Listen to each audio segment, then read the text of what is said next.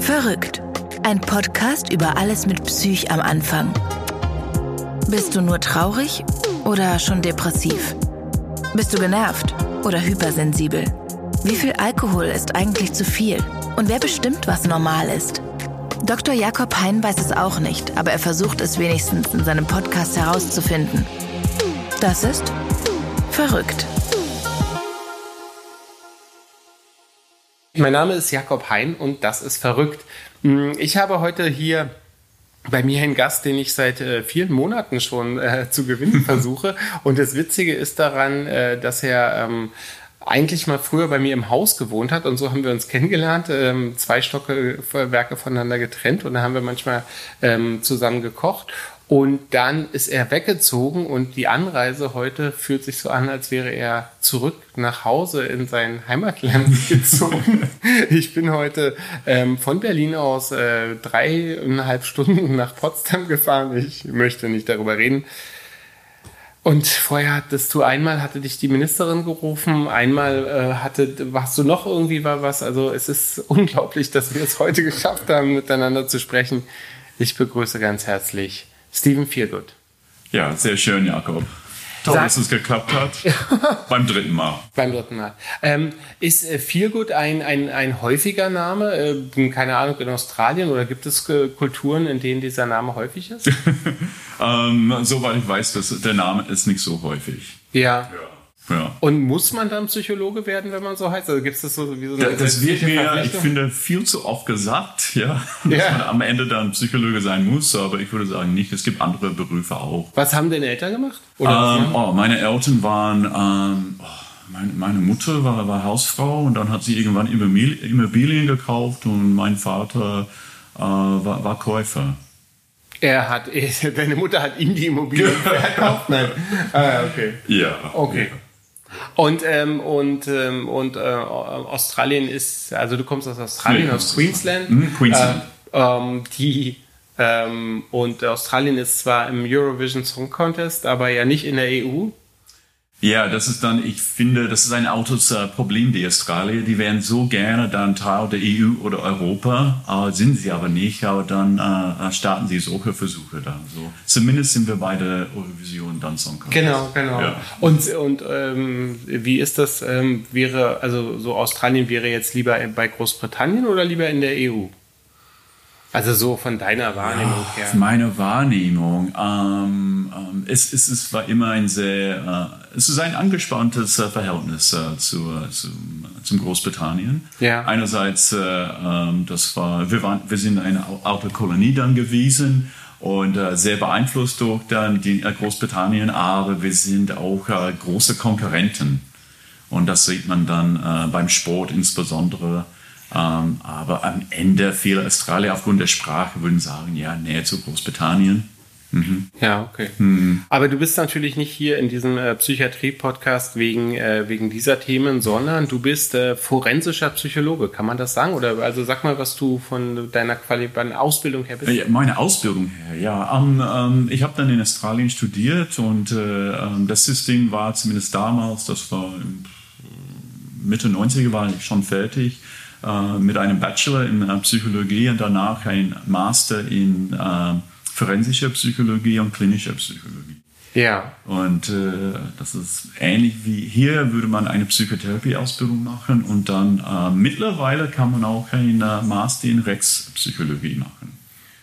Und hast du, war das damals so, eine, so ein theoretisches Interesse oder hattest du schon, kanntest du schon Leute, die, ähm, also oder hattest du schon praktische Erfahrungen in dem Bereich forensischer Psychologie? Es war, ja, ich hatte dann auch praktische Erfahrung. Nach dem ersten Studium war ich an der Uni. Ich dachte, ich würde dann weiter studieren und äh, auch ein Master machen, vielleicht eine Doktorarbeit. Ich fand das ein bisschen, für mich ein bisschen langweilig an der Uni. Ja. Und dann kam die Möglichkeit, dann äh, ähm, äh, befristet dann gleichzeitig in einem Gefängnis zu arbeiten. Das habe ich dann ausprobiert. Und ich dachte, oh, da, da möchte ich hin. In welchem Gefängnis? Ich verstehe. Es gibt genau. einfachere Wege ins Gefängnis genau, kommen, muss genau. man sagen. Ja, aber äh, mit diesem Weg, dann wird man zumindest bezahlt. Das fand ich ganz gut. Ja, das Gefängnis hieß Long Bay Jail. Ja. Einer der ältesten Gefängnisse in Australien, in Sydney. Okay. Ja. Du, du, du, weil du warst dann, du hast in Sydney, an der Universität in Sydney Genau, studiert. genau. Und dann hast du gemerkt, das ist was für dich. Ich dachte, das ist was für mich und dann, ich habe meinen klinischen Master, den erst erstmal abgebrochen. Da es ging dann eher Richtung dann äh, Psychotherapie, Psychiatrie und ich dachte, nein, ich möchte eher dann äh, Richtung dann kriminelles Verhalten, dann äh, in die Richtung studieren, dann arbeiten. Dann bin ich umgeschwenkt. Und, und genau, und dann bist du forensischer Psychologe geworden, oder? Ja, in Australien würde man das sagen. Der Begriff, den Begriff gibt es hier nicht wirklich. Man könnte Wechselpsychologe sein. Ja. Ähm, aber ja, hier bin ich dann äh, Diplompsychologe, Ach so, okay. würde man sagen. Aber du hast dich, äh, du bist dann und und du bist dann äh, der Liebe wegen hierher gekommen Mhm. und äh, und hast dann, wie wie war es dann hier sozusagen reinzukommen? Ich meine, die Rechtssysteme äh, Mhm. unterscheiden sich ja schon.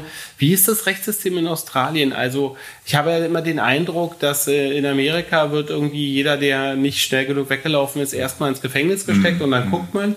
In Deutschland ist ja das Gefängnis schon ein eine letzte Maßnahme und man probiert auch die Leute äh, sehr schnell sozusagen, äh, sag mal, an die lange, äh, an die lange Leine zu nehmen, ihnen Möglichkeiten zu geben und so. Also, wie ist es in Australien? Also von der Philosophie her? Ja, ich finde, die fahren dann mittlerweile, es ist eher ein Mittelweg da. Ist, äh, leider ist Australien, äh, da sind viele Ähnlichkeiten auch dann mit dem amerikanischen System. Und da Australien auch eine alte Strafkolonie war, das hat dann ähm, immer noch einen Einfluss, Einfluss gehabt, als ich noch da war. Aber ich habe auch dann eine Art dann Wende erlebt, wo die wirklich aufgrund von mehreren Skandalen festgestellt haben, dass äh, einfach besonders äh, Hochrisiko dann Straftäter zu inkasserieren, zu inhaftieren, dass es äh, sehr wenig bringt und wir müssen dann ähm, äh, Behandlungsmaßnahmen da einführen. Ja, okay. So, es war schon eine Zeit, wo wir einen Schritt nach vorne äh, genommen haben.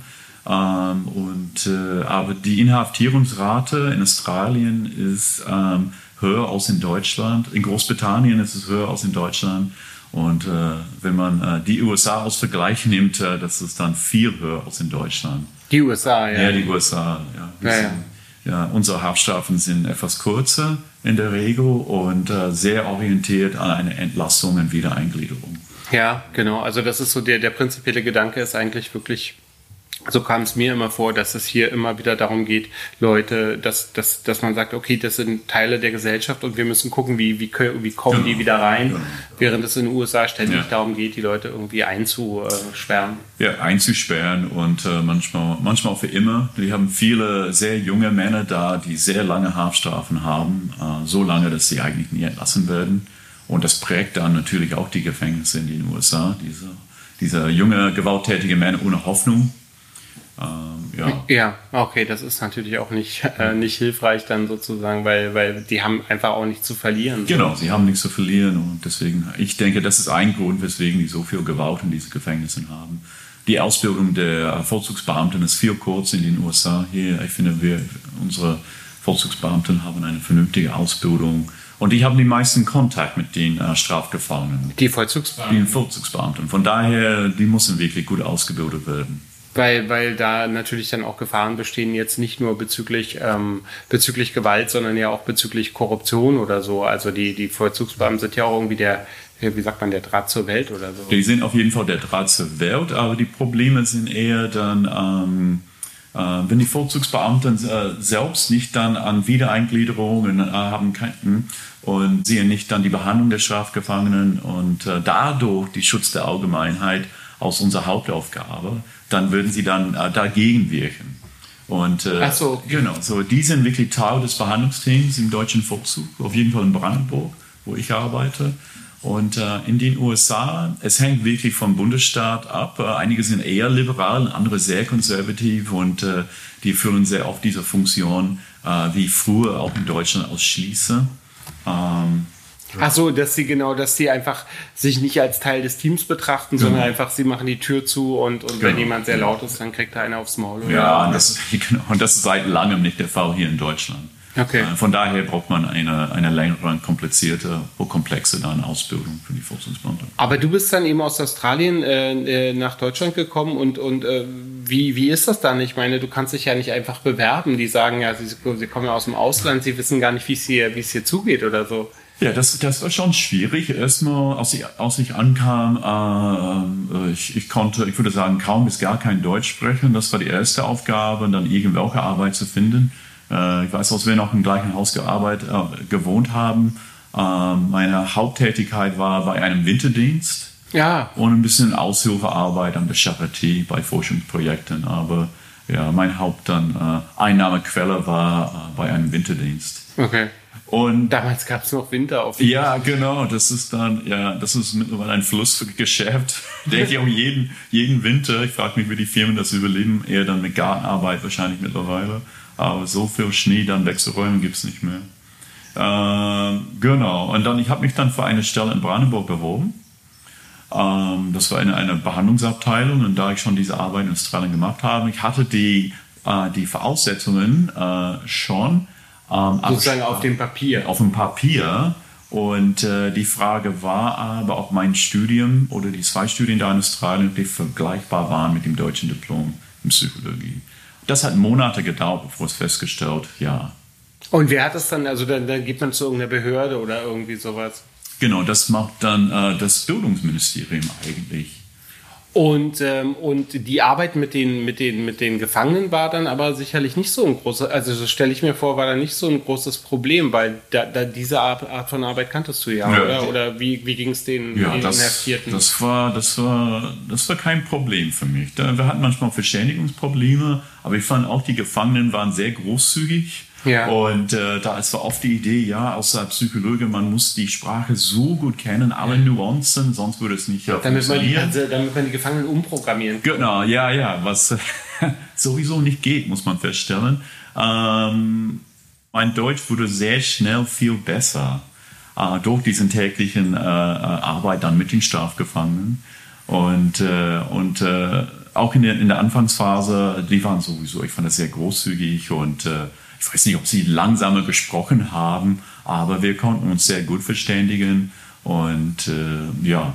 Was ist, aber was ist die Arbeit da? Ich meine, die Leute sind ja, sind ja, ähm, also, also für mich als niedergelassener Psychiater mhm. natürlich ein Traum. Die Leute können nicht, können nicht zu spät kommen, weil ja. die, die, die äh, wohnen ja da. Also ja. ich weiß gar nicht, wie, wie, wie ist der Kontakt zu denen? Werden die mhm. sozusagen vorgeführt oder, oder ähm, hast du eine Sprechstunde oder wie, wie mhm. läuft sowas eigentlich ab? Also jetzt so im ganz Konkreten. Ja, das, das, das hängt von, von, dem, äh, von der Abteilung ab. Ich war in der Sozialtherapie, das ist äh, unsere, unsere Hauptaufgabe da, ist dann die Behandlung und Wiedereingliederung von, ähm, von ähm, rückfallgefährdeten Strafgefangenen. Und äh, laut Gesetz äh, müssen sie in diese Abteilung verlegt werden. Ja.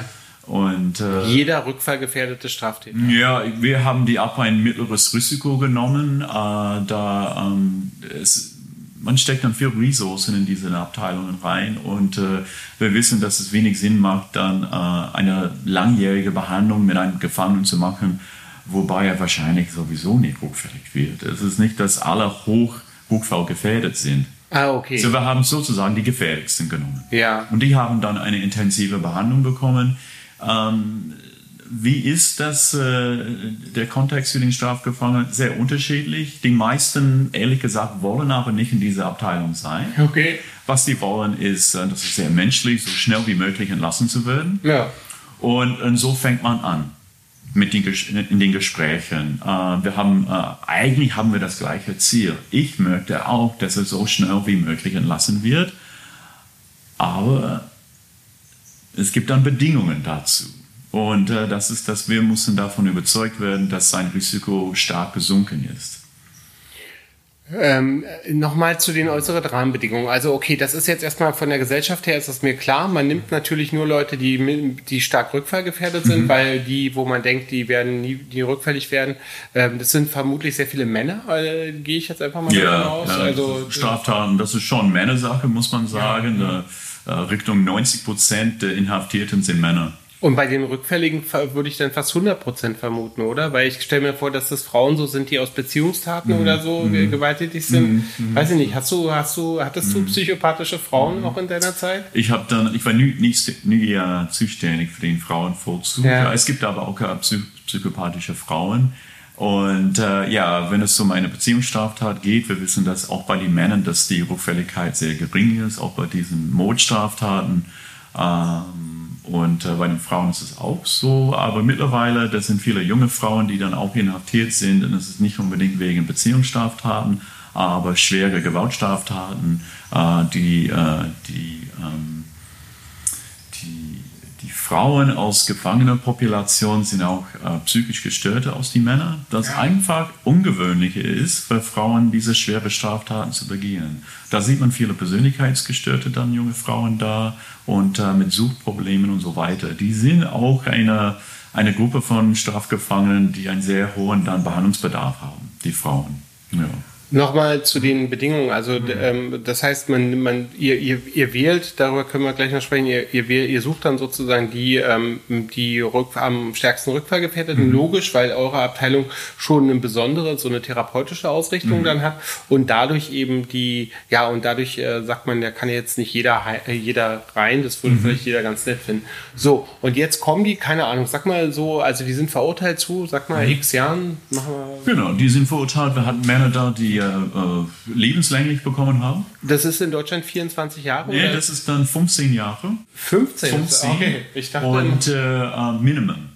Okay. Das heißt, nach 15 ah, ja. Jahren wird es dann geprüft, ob äh, noch eine Gefahr für die Allgemeinheit darstellt. Ah, ja. Wenn ja, dann bleibt er drin. Und es gibt dann Männer, die sind äh, nach 40, 40 Jahren immer noch in der Haft. Das ah, ist sehr ungewöhnlich okay. in Deutschland, aber ist machbar. Okay, das heißt, äh, das heißt sozusagen lebenslänglich bedeutet eben nicht, wie ich jetzt dachte, das ist praktisch 24 Jahre, mhm. sondern, sondern das heißt lebenslänglich, aber es wird dann irgendwann beginnt man ständig mit den Prüfungen und dadurch kann es so. Genau. Okay, also der kommt und kommt der dann nach 15 Jahren zu dir oder weil, also zu euch in die Abteilung? Wann, wann kommen die dann ungefähr? Also mhm. oder sagt man nach zwei Jahren, dass man sagt, so jetzt hier. Genau. Das hängt, äh, wir, wir haben ein ähm, ähm fuhrst, äh, um möglichst Entlassungszeitpunkt, äh, wenn das äh, lebenslänglich ist, dann ist es um die 15 Jahre. Durchschnitt in Deutschland ist eher 17 Jahre. Sehr ungewöhnlich, dass jemand nach 15 Jahren äh, entlassen wird. Das könnte jemand, die, äh, der eine Beziehungsstraftat begangen hat. Ja. Aber unsere Männer, die Mord begangen haben, waren auch dann, hatten andere Probleme, waren auch Hochrisikomänner. Also die waren Sexualmörder, Morde, Entschuldigung, oder ähm, die waren äh, außer der Mordtat, haben auch viele andere Gewaltstraftaten begangen. Und dann hatten wir andere Männer, die hatten vielleicht vier oder fünf Jahre. Und unser Ziel war äh, zwei Drittel Entlassungszeitpunkt. Aber was ist zwei Drittel Entlassungszeitpunkt, ja, ja. wenn man lebenslänglich ist? Ja, ist ja die haben das nicht. Was? Das ist anders.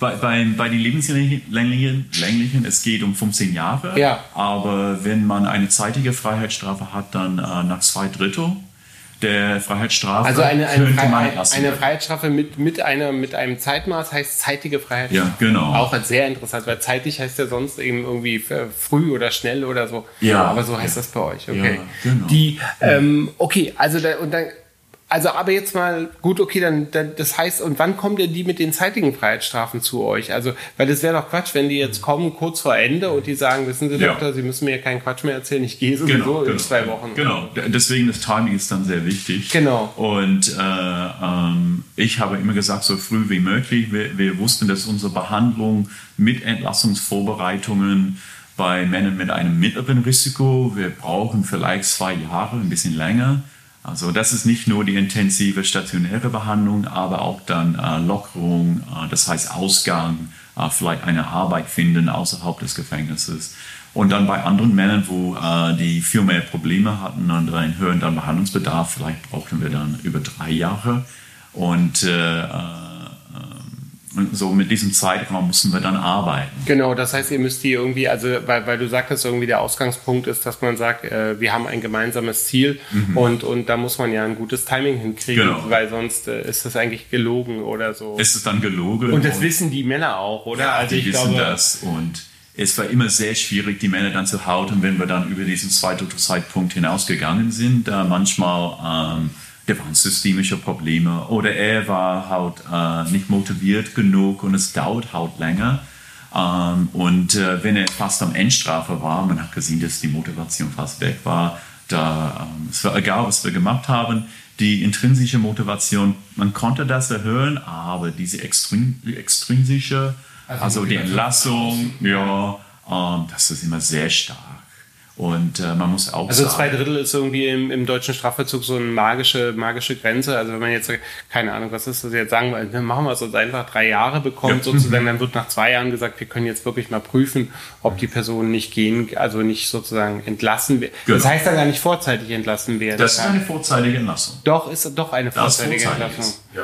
Und die bekommt man aber, das kriegen aber schon eine ganze Menge Leute, ne? Diese, diese zwei Drittel. Ja, da ähm, eine ganze Menge. Die genaue Statistik, Statistik habe ich nicht im Kopf. Aber dann in der sozialtherapeutischen Abteilung, wo ich war, das wurde immer sehr stringent dann geprüft. Da unsere Männer saßen wegen schwerer, wirklich schwere Straftaten, Sexual- und oder Gewaltstraftaten. Und äh, ähm, die Prüfung für die vorzeitige Entlassung, äh, das erfolgte zum Teil durch uns, also durch meine Psychologin und dann auch externe Gutachter.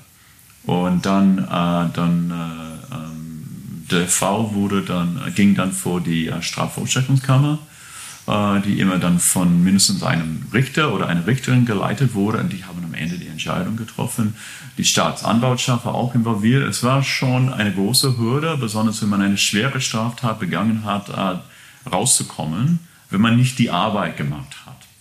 Also, yeah. Wenn die nur herumsitzen, ja, ich warte das ab, ich gehe ein bisschen arbeiten, aber diese Behandlung, ein Quatsch mache ich nicht, äh, dann, die sind länger geblieben. Und was ist der, der und, und dann sagtest du, der Ausgangspunkt der Behandlung ist erstmal, dass man mit den Patienten so ein bisschen diese, dieses Bündnis etabliert und sagt, hey, wir wollen eigentlich dasselbe. Mhm. Also du bist hier, weil du ähm, früher entlassen werden möchtest und eigentlich würde ich dich auch gerne früher entlassen, mhm. wenn, nämlich, wenn, ich, wenn, wenn ich den Eindruck habe, dass es mit der Therapie gut geklappt genau, hat. Und genau. wie, wie, wie also wie geht es dann weiter? Also ja. wenn man wenn man schafft, diesen Kontakt zu etablieren. Ja, ja. Das, äh, diesen Kontakt zu etablieren ist dann ähm, äh, erstmal schwierig, da es ist ein angespanntes Verhältnis. Wir gehören zur Justiz und er sitzt auf der anderen Seite und äh, äh die nennen uns sogar immer noch dann die Bullen, auch wenn auch die Psychologen. Und äh, diese Hürde muss man auch irgendwie äh, rüberspringen oder klettern können. Und, äh, ähm, und es ist nicht etwas, was sich wirklich äh, äh, auf Dauer hält. Das heißt, man muss diese, äh, diese Arbeit an der therapeutischen Beziehung eigentlich ständig machen. Ja. Ähm, Genau, da es halt ein Gefängnis ist und keine, es ist keine, äh, wir sind keine niedergelassenen Psychotherapeuten, wo die äh, Menschen in der Regel zu uns dann äh, freiwillig kommen und dann bleiben. Ja, äh, auch die Männer wissen, manchmal zu lang. Ja, manchmal, genau. Wir hatten auch das Gefühl in der Sorte manchmal, in der, in der Sozialtherapie. Aber ähm, wir beide, so beide Seiten, mussten dann weiter. Und äh, ähm, ja, das ist natürlich dann ein Unterschied. Äh, also, ähm, also wir haben immer an diesem Bündnis gearbeitet. Und, äh, Wobei es natürlich auch interessant ist, weil sozusagen Ziel des Bündnisses ist es, möglichst rasch zu beenden. Also das ist ja. natürlich auch eine besonders, äh, besondere Besonderheit des, ja. des, des, des Therapievertrags. Ja. ja. rasch zu beenden, das ist sozusagen das, das, das Hauptziel. Aber ähm, wir, wir, haben dann einen neuen Ansatz dann übernommen, übernommen äh, und äh, so dass die Arbeit mit den Männern vielleicht dann äh, besser halten konnte. Am Anfang die, die Arbeit war sehr fokussiert auf Risikofaktoren, also diese Merkmale, die einen Zusammenhang mit, äh, mit Rückfällen haben. Das könnte zum Beispiel sein, ganz platt gesagt, ein, eine Suchproblematik, äh, kriminelle Einstellungen, die, diesen äh, Gedanken oder Einstellungen, wobei die Männer denken, oh, das ist doch nicht so schlimm, oder wenn man kein Geld hat, dann kann man jemanden dann überfallen und wir denken, ja, wo kommt das her? Aber das ist eine Art kriminelle Subkultur. Und, äh, und wenn wir dann diese, diese Faktoren identifizieren, dann muss die sozusagen wegbehandeln. Ja. Was natürlich kaum möglich ist. Aber diese Arbeit war immer sehr fokussiert auf die Probleme oder man könnte sagen die Unzulänglichkeiten der Männer. Und man kann sich vorstellen, die hatten ziemlich wenig Lust, ständig an diesen Sachen Über ihre zu arbeiten. Defizite zu reden. Genau. Und äh, an diese Beschwerden äh, wurden irgendwann gehört, glaube ich. Und es war eigentlich ein äh, Neuseeländer, ein äh, Psychologe, er heißt Tony Ward. Und, äh, er heißt Tiny Ward. Tony, nicht Tony. Tiny. Also Tony. Tiny Ward, ja, okay. ja, genau. Tony Ward. Und äh, er hat einen Ansatz entwickelt, das heißt das Good Lives Modell. Das Modell des guten Lebens. Und äh, ähm, er hat festgestellt, dass äh, ähm, es war, es war uns allen eigentlich klar, natürlich die Strafgefangenen sind viel ähnlicher zu uns als äh, die Unterschiede sind, sind, sind auf jeden Fall weniger. Man sieht diese Risikofaktoren, aber die Ähnlichkeiten sind, äh, wir sagen dann, wir nennen die Lebensziele. Und was sind die Lebensziele der meisten Menschen? Das ist dann Verbundenheit zu anderen Menschen, äh, einen Sinn im Leben zu finden, äh, Freude zu haben, äh, Kreativität und so weiter. Ja. Und er meinte, dass wir dann die Straftaten von vielen Strafgefangenen oder Straffälligen äh, äh, im Hinblick auf diese dann Lebensziele verstehen können. Das heißt, dass äh, entweder dann äh, die wurden frustriert, äh, irgendwie äh, auf dem Weg diese Ziele zu erreichen, und äh, Menschen gehen mit Frust dann unterschiedlich um. Und unsere Männer, besonders die Gewaltstraftäter, äh, natürlich, die gehen dann äh, mit Frust um, indem sie, dass sie gewalttätig dann werden. Ja. Und äh, andere Ziele, die ist man, es war nicht Frust, aber die Art, wie man versucht hat, Ziele zu erreichen. Also man, äh, man will dann äh, genug Geld haben, um, um, die, um die Miete zu bezahlen. Man kann arbeiten gehen, äh, man kann dann äh, Arbeitslosengeld ziehen oder man könnte sich das Geld einfach holen. Aus einer Kasse. Irgendwo. Genau, genau, genau. Das Ziel, Geld zu haben, die Miete zu bezahlen, diese normale soziale okay. Ziele, es ist nur die Art, wie man das macht. Und es ist dann auch ähnlich mit Zielen wie Verbundenheit und Gemeinschaft und äh, man sieht das dann manchmal bei sexuellen Gewaltstraftaten äh, das, der versucht dann Verbundenheit mit einem anderen Menschen zu, äh, zu erreichen. Äh, die versuchen das mit Gewalt dann durchzusetzen. Also wir reden weniger über Straftaten, mehr über Lebensziele. Und ja. das wollen die Männer. Ja. Und das fördert dann dieses Bündnis da. Ah, okay. Also das, da, das finden die cool. Also darauf das haben die auch Lust cool. sozusagen. Da, wenn die reinkommen, die, die erste Frage, soll die erste Frage sein, ich, was haben sie getan? Warum sitzen äh, sie? Ich habe gesagt, was wollen sie? Ja. Und ja, die waren immer ein bisschen, ja, was, was, was will ich? Ich will raus, ja, yeah, aber was wollen sie wirklich? Und dann, äh, was vermissen sie jetzt? Und dann kommt man auf Familie, Freunde, äh, äh, Selbstbestimmtheit. Und dann redet man über diese Sachen und bringt die in Verbindung mit den Straftaten. Warum haben sie diese Sachen nicht? Okay, ah, okay. Das heißt, die Straftaten, also die Verbindung stellt ihr dann schon her. Also, Auf dass jeden ihr, Fall. Dass ihr dann sozusagen schon seht, okay, also das ist etwas, was ihr wollt und, und, aber ist es nicht ein bisschen sozusagen, dass man dieses, äh, dass man die Tat dann irgendwie äh, weißwäscht oder schönredet? Also äh, ja. könnte man das, mhm. dass dann, dass dann die Strafgefangenen sagen, ja, ich habe jetzt mit meinem Psychologen gesprochen mhm. und ich verstehe jetzt, ich habe ja die Frau nur vergewaltigt, weil ich ein Bedürfnis nach Nähe habe. Mhm. Ähm, mhm. Da, so schlimm ist es also gar nicht. Ja, ja. Aber es ist ja eigentlich schon ganz schön schlimm. Ja, es, ist, es ist natürlich ja, total schlimm. Und äh, äh, dieser Ansatz wird manchmal kritisiert, dass es dann, ja, es ist ein bisschen wie eine Wellness-Abteilung. Wir reden über Lebensziele, was man erreichen möchte. Und, äh, aber die Realität ist wirklich ganz anders. Da diese Verbindung wird dann im Rahmen der Behandlung, die hauptsächlich eine Gruppenbehandlung war, immer wieder hergestellt und äh, ähm, warum sie ihre Ziele nicht erreicht haben und äh, die Risikofaktoren, die in Verbindung dann mit den Zielen und mit den Straftaten werden immer wieder erläutert und man versucht dann, wir versuchen mit ihnen äh, dann andere Fähigkeiten dann zu entwickeln. Ähm, aber dann die Behandlungsgruppen, da ist ein, äh, ein Thema da, das heißt Hintergrund der Straftaten. Und dann muss er erklären, sozusagen seinen Weg zur Straftat bis zum Begehen der Straftat. Und auf dem Weg dahin, natürlich hat er ziemlich viele fiese Sachen getan, Menschen verletzt, ähm, auch emotional, äh, nicht nur physisch, auf dem Weg zu, den Straf zu der Straftat und zu den Straftaten. Äh, davon weg kommt er nicht. Diese Verantwortungsfrage, das steht immer im Raum. Ja. Das heißt, äh, okay, das heißt, ihr probiert, ähm, genau, das, das heißt, ihr arbeitet sozusagen auch mit zukunftsgerichtet. Also ihr sozusagen, ihr probiert zu sagen, das war in der Vergangenheit, das ist so und so. Und in der Zukunft, wie kannst du dir eigentlich die Zukunft oder wie könntest du dir eine Zukunft außerhalb des Gefängnisses organisieren, äh, in, in, in, in der du sozusagen vielleicht andere Möglichkeiten findest? Andere Möglichkeiten und äh, wir arbeiten an, an Identität mit den Männern. Das ist sehr wichtig, wenn jemand ein dissozialer Mensch ist, dann äh, an dieser, ich habe von Einstellung gesprochen, es gibt auch eine Haltung da, die identifizieren sich mit anderen kriminellen Menschen und äh, empfinde das nicht, nicht, äh, äh, nicht besonders schlimm. Man kann auch, es gibt auch diese kriminelle Ehre und Stolz sein. Ja. Und, äh, vielleicht, ich denke auch so Familie, also wenn sozusagen, wenn, wenn man in, wenn, wenn, wenn jetzt äh, die, der eigene Vater äh, auch ein recht kriminelles Ja. Verhalten hat, ähm, äh, Ja. wird das irgendwie auch nochmal so ganz, also ich will nicht sagen selbstverständlich, aber es ist dann irgendwie etwas, was Menschen tun, oder? Ja, so. das, das hängt von dem Verhältnis zu dem Vater. Wenn das ein bisschen Klar. positiv war, dann er ist wie ein Vorbild. Und, äh, und manchmal, wenn er kein äh, positives Vorbild war, die, die Kinder, die Jungs insbesondere, übernehmen trotzdem die Einstellungen und Verhaltensweisen von dem Vater. Ja. Und äh.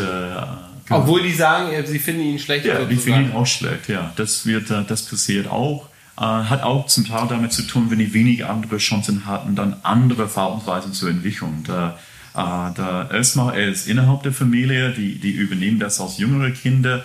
Und dann diese Jungs und Mädchen auch, die sind dann für andere Kinder am Ende schwer erträglich. Und dann die suchen nicht nur Gleichaltrigen, aber Gleichgesinnten aus wo man diese Rückmeldung bekommt, ah, eigentlich was du magst, das ist in Ordnung, ich finde das auch cool. Das ist sehr natürlich, dass wir dann äh, uns dann äh, zu diesen Menschen, die zu uns ähnlich sind, hingezogen fühlen. Eine kurze Unterbrechung. Vielen Dank fürs Zuhören.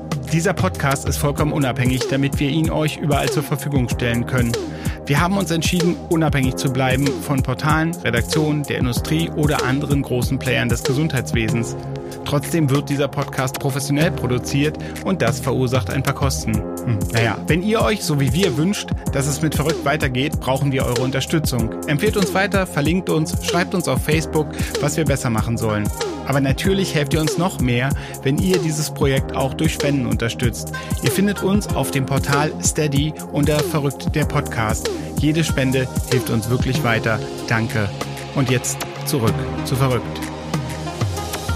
Und äh, die, ähm, es ist aber dann so ähnlich, ne, wie, wie, wie, wie, wie euer Therapieansatz oder der, der, der Therapieansatz, den du sagst, ist, der mehr der alte ist, dass man sozusagen aus dem Negativen heraus keinen guten Ansatz findet. Das heißt, man hat so einen negativen Ansatz, man redet über Etat und über Ja. und daraus findet man nichts und genauso, wenn man sagt, ich möchte nicht so werden wie mein Vater, mein Ja. Vater hat geprügelt und Ja. hat gesoffen und hat so, so, davon habe ich ja noch keine Idee, wie ich werden möchte. Genau. Also es kann nicht, also es ist dann irgendwie negativ, aber doch identitätsbildend oder Genau, so. genau, ja. Mhm. Und ähm, und dann, also dann, dann habt ihr diese Gruppentherapien, ihr besprecht, ihr besprecht das dann alles und, und, und für sozusagen, wie man das dann gestaltet. Gibt es Evidenz für diese, für, für Therapieansätze? Also wie, wie, wie, wie untersucht man welche, ob der, also vielleicht seid ihr, habt, ist euer, euer, eure Idee ja falsch. Also man Das sollte- könnte sein, ja. Man sollte schon gucken, oder? Manch, ja, Psychologen im Laufe der Zeit hatten viele tolle Ideen, auch für Therapien, und dann man hat die untersucht und äh, die waren vielleicht schön, aber die haben nichts gebracht. Ja, und wie, was macht ihr? Genau, Also wie genau. untersucht ihr das? Ja, wie man das untersucht, das für uns am Ende die Hauptsache und dann auch für die Gesellschaft ist dann, wenn die dann unsere Behandlung dann besuchen, im Vergleich zu anderen Männern, die das nicht machen, ist dann die Rückfälligkeit geringer. Ja.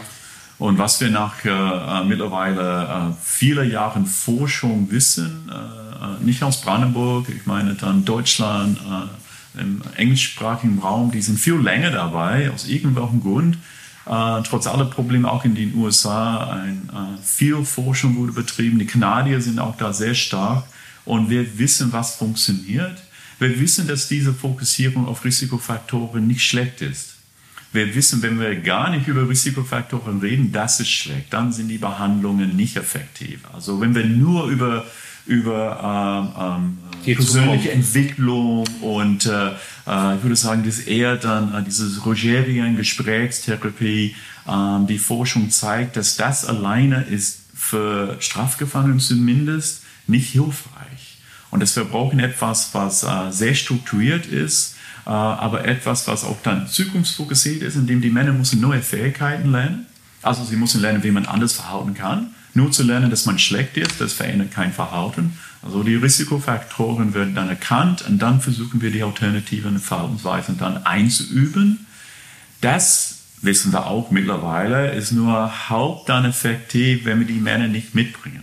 Also Psychologie hat manchmal tolle Methoden, aber wenn die Zielgruppe sagt, äh, das mache ich nicht, Und da die Strafgefangenen, die zeigen auch das viel Widerstand, die sagen, das, ist, das kann ich nicht oder das mache ich nicht, ähm, dann äh, ist es egal, welche Methode man hat. Äh, man wird das Ergebnis nicht haben, das man haben möchte. Und deswegen der zweite Teil kommt jetzt, die Motivationsarbeit. Und wir wissen aus anderen Bereichen, Identitätsbildung, äh, das Fokussierung auf die Entwicklung von Fähigkeiten, ähm, das ist ein guter Ersatz für diese defizitorientierte Behandlung. Aber wie können, wie können die Männer ähm, äh, reale Situationen ausprobieren, wenn sie ja äh, dummerweise im Gefängnis sind? Also wie können, äh, vor allen Dingen unter irgendwie kontrollierten Bedingungen. Also ihr könnt ja jetzt nicht die mal ein Jahr entlassen und dann gucken, wenn, wenn, wenn, ja. wenn, wenn wir Glück haben, begehen sie keine Straftat oder vergewaltigen keine Frau. Wie kann man das äh, prüfen? Also welche, welche Modelle sind da vorhanden? Ja, ähm, das ist auch eine berechtigte Kritik und äh, ähm, wie können wir das dann äh, da, äh, nicht umgehen, aber dann begegnen? Äh, die sozialtherapeutische Abteilungen sind im Vergleich zu anderen Abteilungen ziemlich freizügig. Das heißt, äh, ähm, die Männer sind äh, nur in ihren Hafträumen dann nachts rüber also ab 21 Uhr in meiner Abteilung wurden die dann eingeschlossen und dann, äh, ich denke, halb sechs morgens aufgeschlossen, gingen arbeiten, wenn sie in der Abteilung waren. Wo, wo, sie frei wo die arbeiten? Äh, innerhalb des Gefängnisses. Okay. Äh, irgendwann später bekommen die auch die Möglichkeit, dann äh, ein normales Arbeitsverhältnis einzugehen. Ich fand das immer so lustig. Also die hatten eine Autowerkstatt, hatten die auch im genau, Gefängnis. Und genau. du hast da mal dein Auto reparieren lassen. Und ich ja, habe ja, gesagt, so. bist du dir sicher, dass sie den Auto... Genau, das, genau. Wenn die an die Bremsen gehen und äh, ähm, ja, die waren dann gut, dann ähm, muss ich sagen, dann beobachtet da und gut ausgesucht, die Männer da, die da gearbeitet haben. Aber es sind, ist ja schon so, ich meine, du, das heißt aber, also so, du sprichst ja täglich mit Menschen, die, ähm, die, die in jahrelange Erfahrung damit haben, ähm, äh, Probleme mit Gewalt zu lösen. Mhm. Ähm, aber auch, also ich, ich sage immer so, wenn, wenn mir jemand in der S-Bahn sehr stark auf den Fuß tritt, mhm. dann gibt es eine Mikrosekunde, wo ich den umbringen möchte. Ja. Es ist nur eine Mikrosekunde ja. und ich habe bisher noch nie jemanden äh, ähm, erfolgreich umgebracht. aber, aber also äh, du sprichst also auch mit Männern, die so irgendwie ähm, nicht gelernt haben, Impulse zu unterdrücken oder die zumindest, äh, mhm. ähm, die zumindest da immer wieder schlecht drin waren oder so. Und, und doch ist ja, besteht ja die Arbeit darin, äh, die Männer ja auch mit ihren mit ihren Problemen zu konfrontieren und, ja. und mit ihr, also die, auch die, also ich sage immer zu, zu meinen Patientinnen und Patienten, die ja freiwillig kommen und so und sich sehr freuen, dass sie zu einem so netten Arzt wie mir kommen dürfen, ähm, sage ich immer, Psychotherapie ist nicht immer den ganzen Tag Heidi Dai und Wohlfühlen, sondern Psychotherapie ist auch mal unangenehm oder ja. man, man bespricht auch mal so, mhm. Wie ist das, äh, wie ist das in deiner Arbeit? Du meinst dann mit diesen Männern mit diesen Impulsproblemen und Gewaltproblemen? Ja, ne, ja. ich meine, es ist ja auch vielleicht dann ja. gefährliche an der Stelle für dich. Oder für, für euch forensische, also ja. nee, wie heißt der Rechtspsychologe? Rechtspsychologe. Rechts, Gibt es ja, auch Rechtspsychologe? ähm, ich habe die Arbeit dann kaum als äh, gefährlich erlebt, muss ich sagen. Aber nicht, aber nicht da ähm, ich finde, die Psychiatrie, Psychiatrie, Psychiatrie ist viel gefährlicher. Äh, besonders mit Menschen, wenn, wenn die eine, eine psychiatrische Störung haben und äh, vielleicht dann Wahnvorstellungen und so weiter. Unsere Männer sind nicht psychiatrisch äh, gestört. Gut, einige haben schon schwere Persönlichkeitsstörungen, aber ihre Fähigkeit. Und einige von euch haben auch Suchterkrankungen. Ja, einige auch, ja. Aber bei uns, äh, ähm, wir haben das relativ gut unter Kontrolle durch Urinkontrollen und sowas. Und äh, ähm, obwohl manchmal hatte ich schon Bedenken, ich dachte, die waren schon high. Und, und dann hatten wir doch Probleme. Aber wenn die nicht high sind, die können ihre Impulse sehr gut kontrollieren. Okay. Also es ist ähm, diese Idee, dass, äh, was du beschrieben hast dann in, in der U-Bahn, äh, das passiert auch, aber unsere Männer können genau wie du ihre Impulse in der Situation sehr gut kontrollieren. Es muss. Ähm aber das ist irgendwie nicht intuitiv, weil man würde ja denken, das sind eben Männer, die genau das nicht können, ja. So, also hm, nee, die sind, aber das ist dann, genau, ich denke, das ist, äh, wie die Gesellschaft oft diese Männer sieht, aber die treffen Entscheidungen. Die treffen ja. manchmal sehr schnelle Entscheidungen und die sind manchmal Entscheidungen sind relativ automatisch. Ja. Aber auch diese automatische Entscheidung, die, die schlagen nicht einfach zu auf offene Straße. Die suchen die Situa Situa Situation aus und die wissen, wenn ich das jetzt mache und alle diese Menschen mich sehen, dann bin ich dran und gehe wieder ins Gefängnis. Also es ist eher dann äh, eine Schlägerei oder ein Überfall äh, äh, nachts über. Da sind wenig Menschen da. Irgendwann werden die wahrscheinlich wieder überführt und müssen ins Gefängnis. Aber die haben erstmal darüber kurz darüber nachgedacht und dachten, dieses Mal, ich kriege es hin. Ich werde nicht erwischt. Okay. Das geht schon. Okay. Und äh, ähm, und das ist äh, auch dann wirklich bei den meisten äh, Sexualstraftaten auch so bei Vergewaltigungen. Es gibt nicht immer eine sehr lange Planung, aber die Situation wird dann, äh, äh es wird abgewogen da. Das, äh, wenn es das nicht gäbe, äh, wenn es das nicht gäbe, bräuchte man ja, äh, also wären, die, wären diese Männer ja quasi nicht therapiefähig. Wenn man genau. sagen würde, ähm, äh, also die haben gar keine Kontrolle äh, zu, auch nur, die haben für keine Sekunde eine einzige Kontrolle, dann wäre das ja auch verschwendete Geldverschwendung. Dann gibt es ja aber auch noch die, ähm, diesen Aspekt, dass ähm, Menschen ähm, hm, sich durch Taten hm, spüren. Also das sozusagen, dass äh, also ähm, man kennt es vielleicht noch mal ein bisschen besser von den Borderline-Persönlichkeitsstörungen, äh, äh, dass Menschen sich selber schneiden, um mhm. sich zu spüren. Mhm. mhm. Aber ich habe den Eindruck, dass es eben bei den bei bei manchen Menschen mit mit mit äh, psychopathischen Persönlichkeitsstörungen mhm. eigentlich auch die sozusagen in Konflikt und in der vielleicht sogar gewalttätigen mhm. Auseinandersetzung ähm, findet so eine so eine Adrenalinartige Selbstwahrnehmung statt. Das, ja. wie, wie gehen die Männer damit um oder wie, wie, also, und das ist ja schon irgendwie, hm, also das muss man ja schon auch irgendwie miteinander sehen oder miteinander besprechen oder irgendwie Ja, machen so. wir, machen wir. Hm. Das ist dann, äh, das, das, ist ganz wichtig, diese Offenheit mit den Männern auch herzustellen und das, das kriegt man aber, ich finde, relativ gut hin, indem man zeigt, dass vieles Verhalten, viele Verhaltensweisen eigentlich normal sind nicht immer in dem Ausmaß, nicht immer in dem Kontext, aber dieses Lust an, an Aggressivität, das ist was sehr Menschliches. Und äh, ich konnte immer dieses Beispiel, da ich aus Australien komme, von Rugby nutzen. Ja. Von, von Rugby und äh, wenn man Rugby gespielt hat, man sieht, das ist eine sehr aggressive, aber kontrollierte Sportart. Es gibt Regeln, man darf nicht dann außerhalb dieser Regeln etwas machen, dann ist es eine Körperverletzung, aber innerhalb der Regeln, man darf den anderen anrempeln, zum Boden schmeißen und wirklich heftig anfassen. Und äh, man macht das nicht nur, dass etwas zu tun ist, das macht unheimlich viel Spaß. Ja. Und Gewaltstraftaten sind äh, ein bisschen wie Rugby ohne Regeln oder mit anderen Regeln. Da auch unsere Gewaltstraftäter, die meisten würden sagen, eher so weit gehe ich nicht. Ein Mord nie im Leben. Ja. Meistens stimmt das. Das ist, er geht nicht so weit. Er hat seine eigenen äh, moralische oder seine eigenen Werte da. So er setzt für sich dann bestimmte Grenzen und manchmal sind die aber schockiert, wenn die dann zu weit gehen. Vielleicht waren die besonders äh, wütend oder, oder auf Drogen oder alkoholisiert und die sind schockiert, dass sie jemanden so schwer verletzt haben. Also die haben äh, sozusagen selber die Kontrolle verloren über, die haben die Kontrolle über ihren Kontrollverlust verloren. Genau, genau. Okay. Aber deswegen ist es schwierig, über Kontrollverlust zu, uh, zu sprechen. Ja. Da er setzt seine Gewalt ein. Ja, ja, okay. Ja, einzuschüchtern genau. oder Geld zu bekommen. Es ist nicht wirklich Kontrollverlust.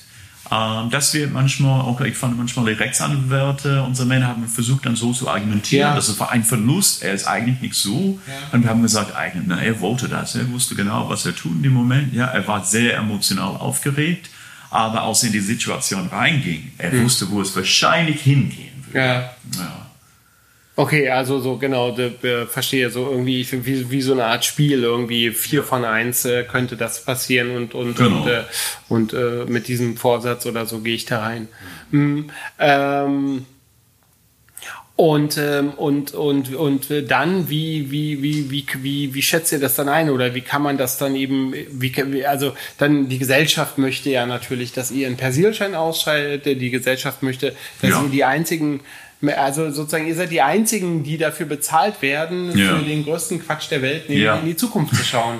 Also ich meine, äh, alle, alle können dir sagen, das geht gar nicht, aber ja. ihr werdet dafür bezahlt, dass ihr in die Zukunft schaut. Ja, genau. Ähm, und, und ich denke immer, naja, das, man kann, also, also wie, wie, wie macht ihr das? Wie, mhm. wie, wie, ähm, wie helft ihr uns als Gesellschaft so äh, an der Stelle weiter? Also welche, welche Faktoren oder so kann man da untersuchen? Oder weil ich meine, die Männer, ich denke auch, die Männer wissen ja, was ihr gewollt. Und Ja. die wissen auch, sie werden überprüft. Und Ja. ich meine, ich, irgendwie kommt man auch ins Internet und dann weiß man auch, was die Psychologen hören wollen. Absolut, absolut. Die Instrumente, die wir nutzen, die psychologische Testung, das, das kann man dann schon recherchieren. Und mittlerweile mit Google Scholar kommt man sogar an die Forschungsartikel. Man könnte sich da ein bisschen reinlesen da und sich darauf vorbereiten.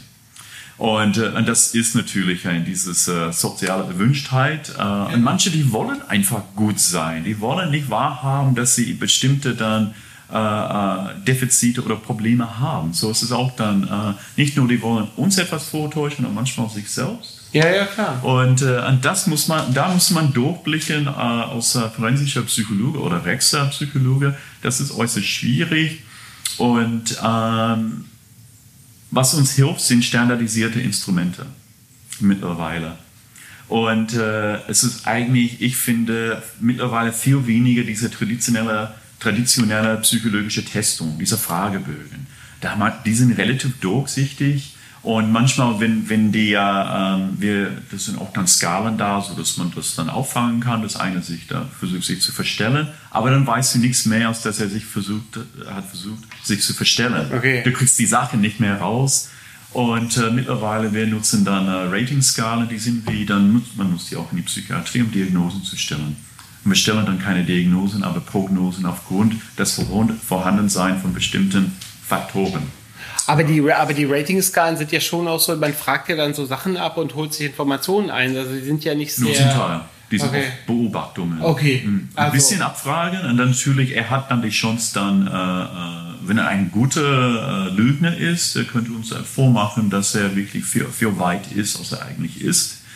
Ähm, so ist es eine Mischung aus äh, Fragestellung und, äh, und auch dann Beobachtungen und auch dann historischen Faktoren, so Sachen aus seiner Vergangenheit. Vorgeschichte. Ja, so, dass er auch nicht mehr äh, verändern kann. Die sind etwas problematisch, da das heißt, wenn er ganz viele dieser Faktoren hat, theoretisch könnte er immer Hochrisiko bleiben, obwohl er alles gegeben hat in einer Behandlung Ja. und sehr gute Fortschritte gemacht hat.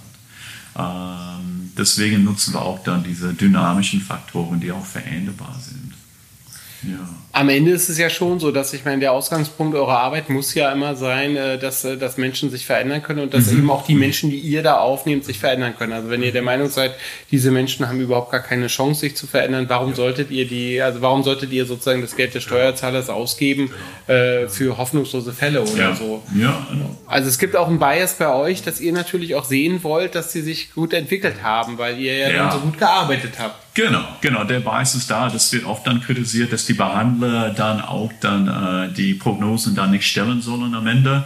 Obwohl ich muss sagen, dass alle äh, niedergelassenen Psychotherapeuten und Ärzte machen das. Manchmal mit anhand, anhand von Labor dann Ergebnissen. Aber am Ende die Behandler überall äh, legen auch fest, ob jemand dann, äh, äh, ob die Behandlung dann effektiv war oder nicht. Wir machen das auch. Wir werden aber dafür kritisiert, da wir sollen gutgläubig sein, zu gutgläubig sein, Ach so. so blauäugig sein. Da- Das hört man auch dann innerhalb des Systems auch. Und äh, ich finde eigentlich, dass, äh, wie wir das entgegenwirken, sind mit diesen standardisierten Instrumenten. Wir haben auch externen Gutachter und ähm, wir haben Supervision. Wir arbeiten in Teams, so Ja. es unterschiedliche Sichtweisen gibt. Und es ist gut, dass die Teams nicht immer einig sind, da man muss sich dann mit diesen Differenzen auseinandersetzen und die eigenen dann äh, ähm, Vorstellungen dann überprüfen. Und ich fand im Grunde, nicht im Grunde, dass meine Kollegen eigentlich sehr vorsichtig waren. Und äh, so, es war fast in die andere, andere Richtung. Wir waren sehr eher konservativ, da wir wussten, dass es um was wirklich, es ging um was. Wenn wir einen Fehler da machen und ein Mann wird entlassen und er wirklich immer noch gefährlich ist und dann, äh, dann äh, bei Mord war es sehr, äh, die Rückfallquote ist sehr gering, aber bei Gewaltstraftaten relativ hoch und bei Vergewaltigung auch dann relativ hoch, bei unseren Männern zumindest. Deswegen waren wir sehr vorsichtig, fand ich. Ich Ja. konnte die Kritik nicht annehmen. Ja. Deswegen. Naja, das Problem ist irgendwo, ähm, ich denke irgendwie, das Problem ist halt, ähm, klar, also eine Straftat und, und, und, und, also äh, die vielen nicht begangenen Straftaten sieht kein Mensch, also wenn es hoffentlich viele sind. Und eben die eine Straftat, die passiert, die sehen eben sehr viele, die Presse berichtet darüber sehr gerne. Ja. Äh, ähm, hier geht ja der Mörder. Ich meine auch so Sachen, wir haben darüber uns in der Vergangenheit unterhalten, so Sachen wie, ähm, wie heißt es, Lockerungen oder so. Mhm. Also das, das kann ja sehr weit gehen. Also bei Menschen, die, äh, die eine langjährige Haftstrafe haben, kann die sogenannte Lockerung ja bedeuten, dass die ein Jahr zu Hause sind. Oder, oder, oder ein halbes Jahr. Es könnte, es könnte das bedeuten, die, die Grenze ist eher momentan sechs Monate, aber dann kann das verlängert werden. Wir hatten dann, war ein Mann, er hat dann lebenslänglich gehabt und Teil seiner Entlassungsvorbereitung war dieser Langzeitausgang und ja. er war am Ende circa ein Jahr zu Hause. Ähm, und, äh, aber wir waren zuständig für ihn. Das aber heißt, so in der Zeit könnte ihn ja die Zeitung fotografieren und sagen, hier, äh, hier sitzt jetzt gerade äh, ein derzeit Inhaftierter beim, beim Grillfest mit seiner Familie. Genau, so, genau, genau. Ja. Das würde sicherlich nicht gut ankommen. Oder? Nein, das ist es oft dann. Äh, ähm, aber ihr, ihr, publiziert das ja auch nicht. Also wir publizieren das nicht und äh, da manchmal da ist viel Unverständnis dafür und, äh, und in dem Fall, das war man, ist eine sehr schwere Straftat und äh, eine politische Straftat könnte man auch sagen. Aber er saß dann schon 15 Jahre und äh, äh, wir waren überzeugt, äh, dass er so weit war, dass wir das ausprobieren konnten. Und das ist ein sehr wichtiges Instrument. Viel schlimmer ist, äh, äh, die Männer dann ohne sowas zu entlassen und dann unter Bewährung oder Führungsaufsicht, da dann die Möglichkeit, ihn wieder ins Gefängnis reinzuholen, die sind begrenzt. Ja. bei uns ist es möglich, wir sagen, jetzt kommen Sie rein. Oder wir tauchen da auf. Wir waren mehrmals bei seinem Zuhause, äh, bei ihm und seiner Freundin und äh, wir haben Urinkontrollen durchgeführt und das Umfeld dann äh, angeguckt. Und äh, ähm, also das ist nicht, dass es die einfach herumlaufen und machen irgendetwas es war eine schöne Erprobung. Für die müssen auch sehr brav sein dann dort. Ne? Ja, also die müssen dann auch um, um so und so viel Uhr ins Bett gehen und so Sachen. Also die dürfen jetzt nicht irgendwie feiern, äh, Party machen gehen oder so. Es hängt von dem Fall ab. Nee, ja. Er dürfte kein Alkohol trinken, da genau. Alkohol war mit seinem Straftat auch dann verbunden und äh, deswegen waren wir da unerwartet manchmal und, äh, und er hat, muss, ich sagen, alles mitgemacht. Er hat dann eine tolle Freundin gehabt und äh, hat, musste einiges erleben dann äh, in diesem Zeitraum, Arbeitsstelle, äh, Verlust und wir konnten sehen, wie er darauf reagiert. Die sind auch ja. die kritischen Punkte, wo einer zurückfällt in äh, Verhaltensweisen. Und, äh, und, dann hat er eine neue Arbeit gefunden und, und das läuft dann wirklich gut. Und er ist jetzt dann seit einiger Zeit wurde er dann zur Bewährung entlassen. So, das heißt, es kommt noch eine Phase von Betreuung. Ähm, es ist, es ist wirklich nicht ein laissez-faire dann äh, äh, Einstellung zu dieser Wiedereingliederung. Es wird sehr eng betreut.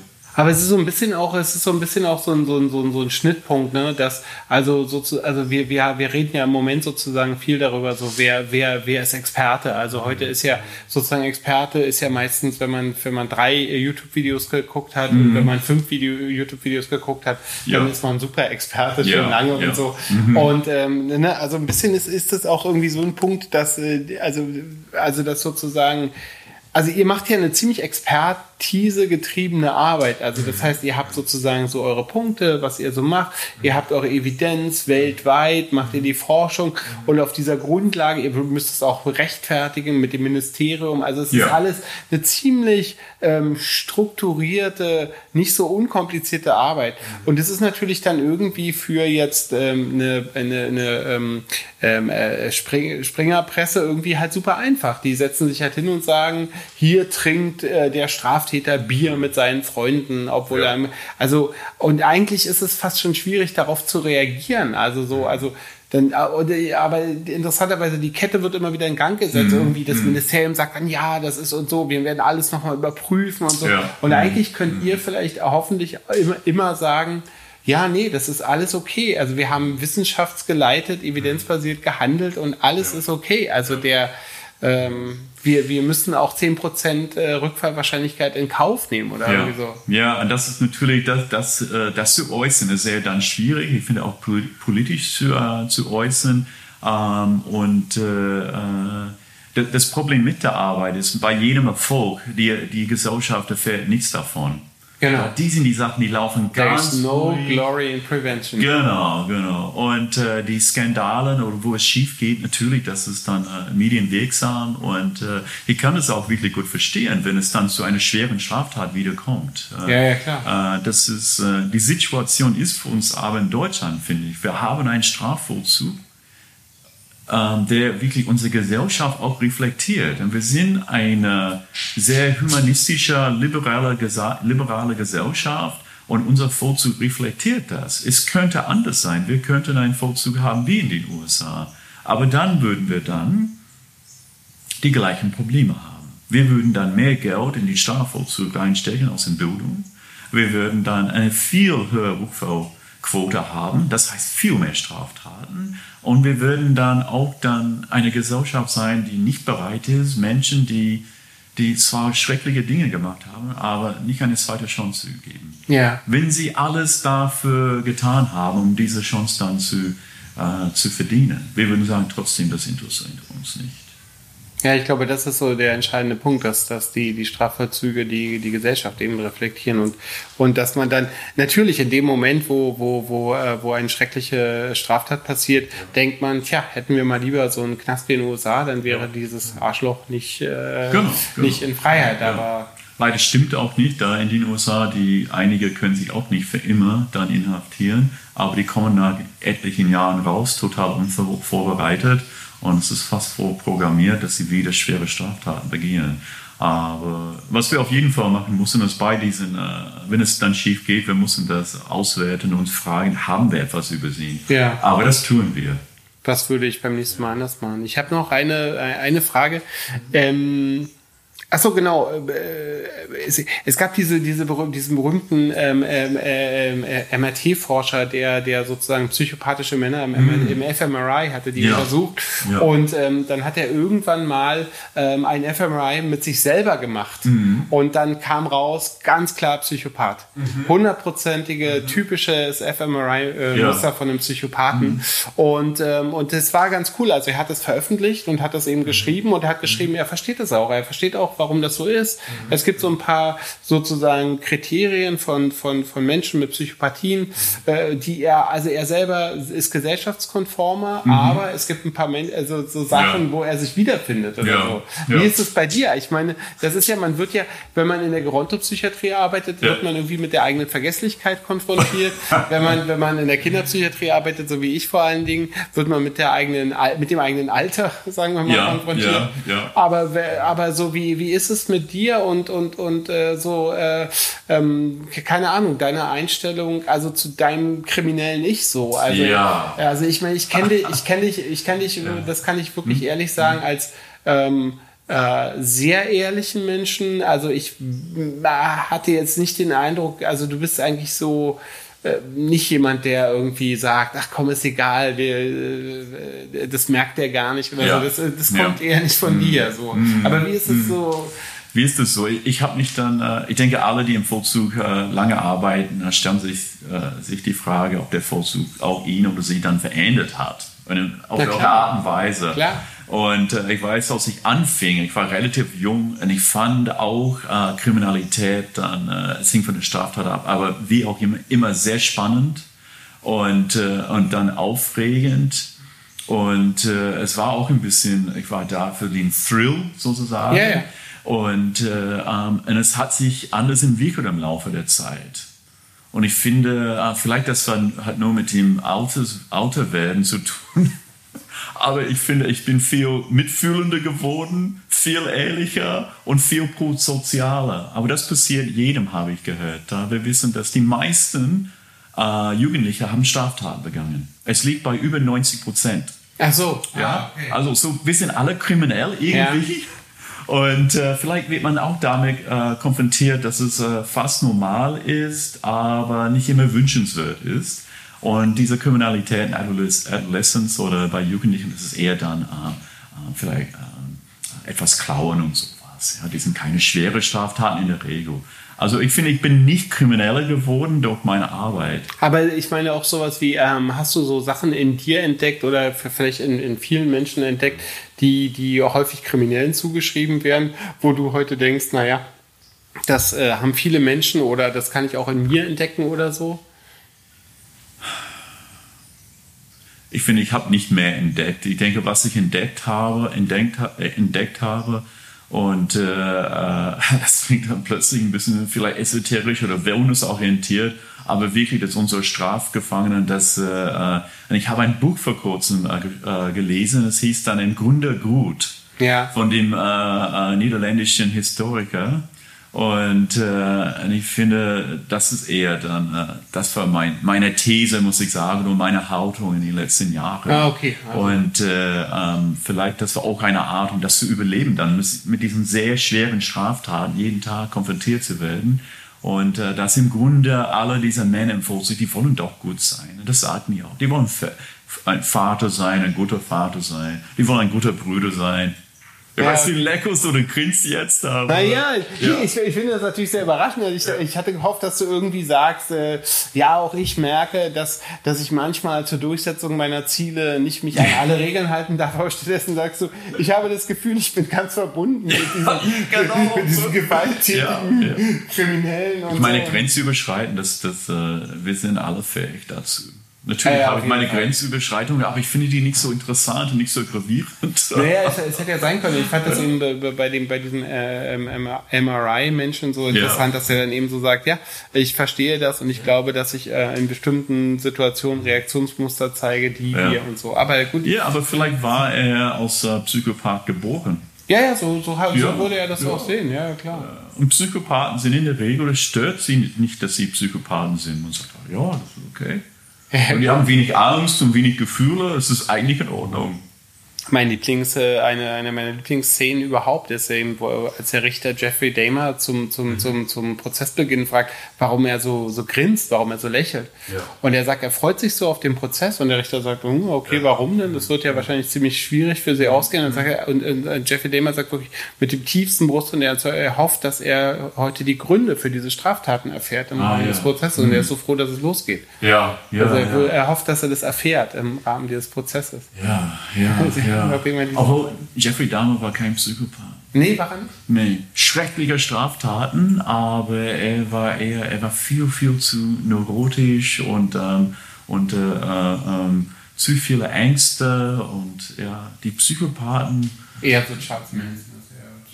Ja, voll, ich weiß nicht. Kann auch sein. Eher dann, ich finde, ein Klassiker war immer, ist immer noch Ted Bundy. Ja, ah ja. Ja, und äh, ähm, ja, mit dieser, dieser Gefühlskälte, das ist ganz wichtig bei dem Psychopathen. Nee, das ist bei, das ist bei Jeffrey Dahmer nicht. Ja, nein, nein, ja, aber. Ja, wir sind jetzt äh, schon am Ende von, von, von dem Podcast und ich danke dir sehr, dass äh, ich, ich hoffe, dass ich nicht, dass ich nicht genauso lange nach Berlin zurückfahre, wie ich hierher gefahren bin. Ähm, und äh, am Ende der, der, des, der Post, des Podcasts haben immer alle, oder biete ich all meinen Gästen an, mir eine Frage zu stellen. Ähm, das, oh.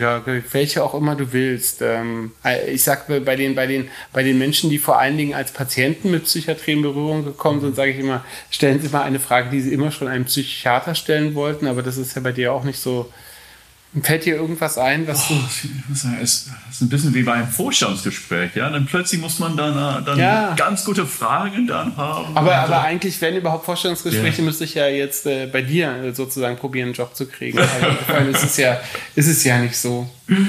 Ja, oh, was habe ich dann für eine Frage einem Psychiater, den ich sehr gut kenne? Ja. Warum dann äh, Psychiatrie und nicht Psychotherapie? Ach, nee, ich, das weiß ich gar nicht irgendwie. Ich, also ich dachte erst, ich, ich muss äh, Psychologie studieren. Ja. Und dann habe ich gehört, dass man, um Psychiater zu werden, ja. Medizin studieren muss. Also es ja. war ganz komisch. Ich kann es eigentlich gar nicht begründen. Okay. Ich habe gar keine Ärzte in der Familie. Also mittlerweile schon, aber damals eben nicht. Und, äh, und so bin ich dann keinen kein besonderen Grund. Also ich, ich bin ja auch ganz viel, also ich bin, keine Ahnung, 60, 70 Prozent Psychotherapeut. Okay. Also jetzt so in der Arbeit. Okay. So diese reine Psychiatrie, so mit Medikamenten ja. verschreibt, von Tag auf Wiedersehen, ja. das, das würde ich ein Jahr lang durchhalten und dann müsste ich mir was anderes tun. Na gut, ähm, das ist sehr schön. Wie gesagt, mal sehen, wie lange ich zurück brauche. Ähm, mein Name ist Jakob Hein und das war verrückt. Verrückt wird produziert von mir, Jakob Hein, und ist eine Produktion von Bose Park Productions. Ausführende Produzentin ist Sue Holder und wir nehmen auf in den wunderbaren Studios von Bose Park. Wenn ihr uns unterstützen wollt, denkt bitte dran, Steady ist ein Portal, wo ihr dies tun könnt. Tschüss.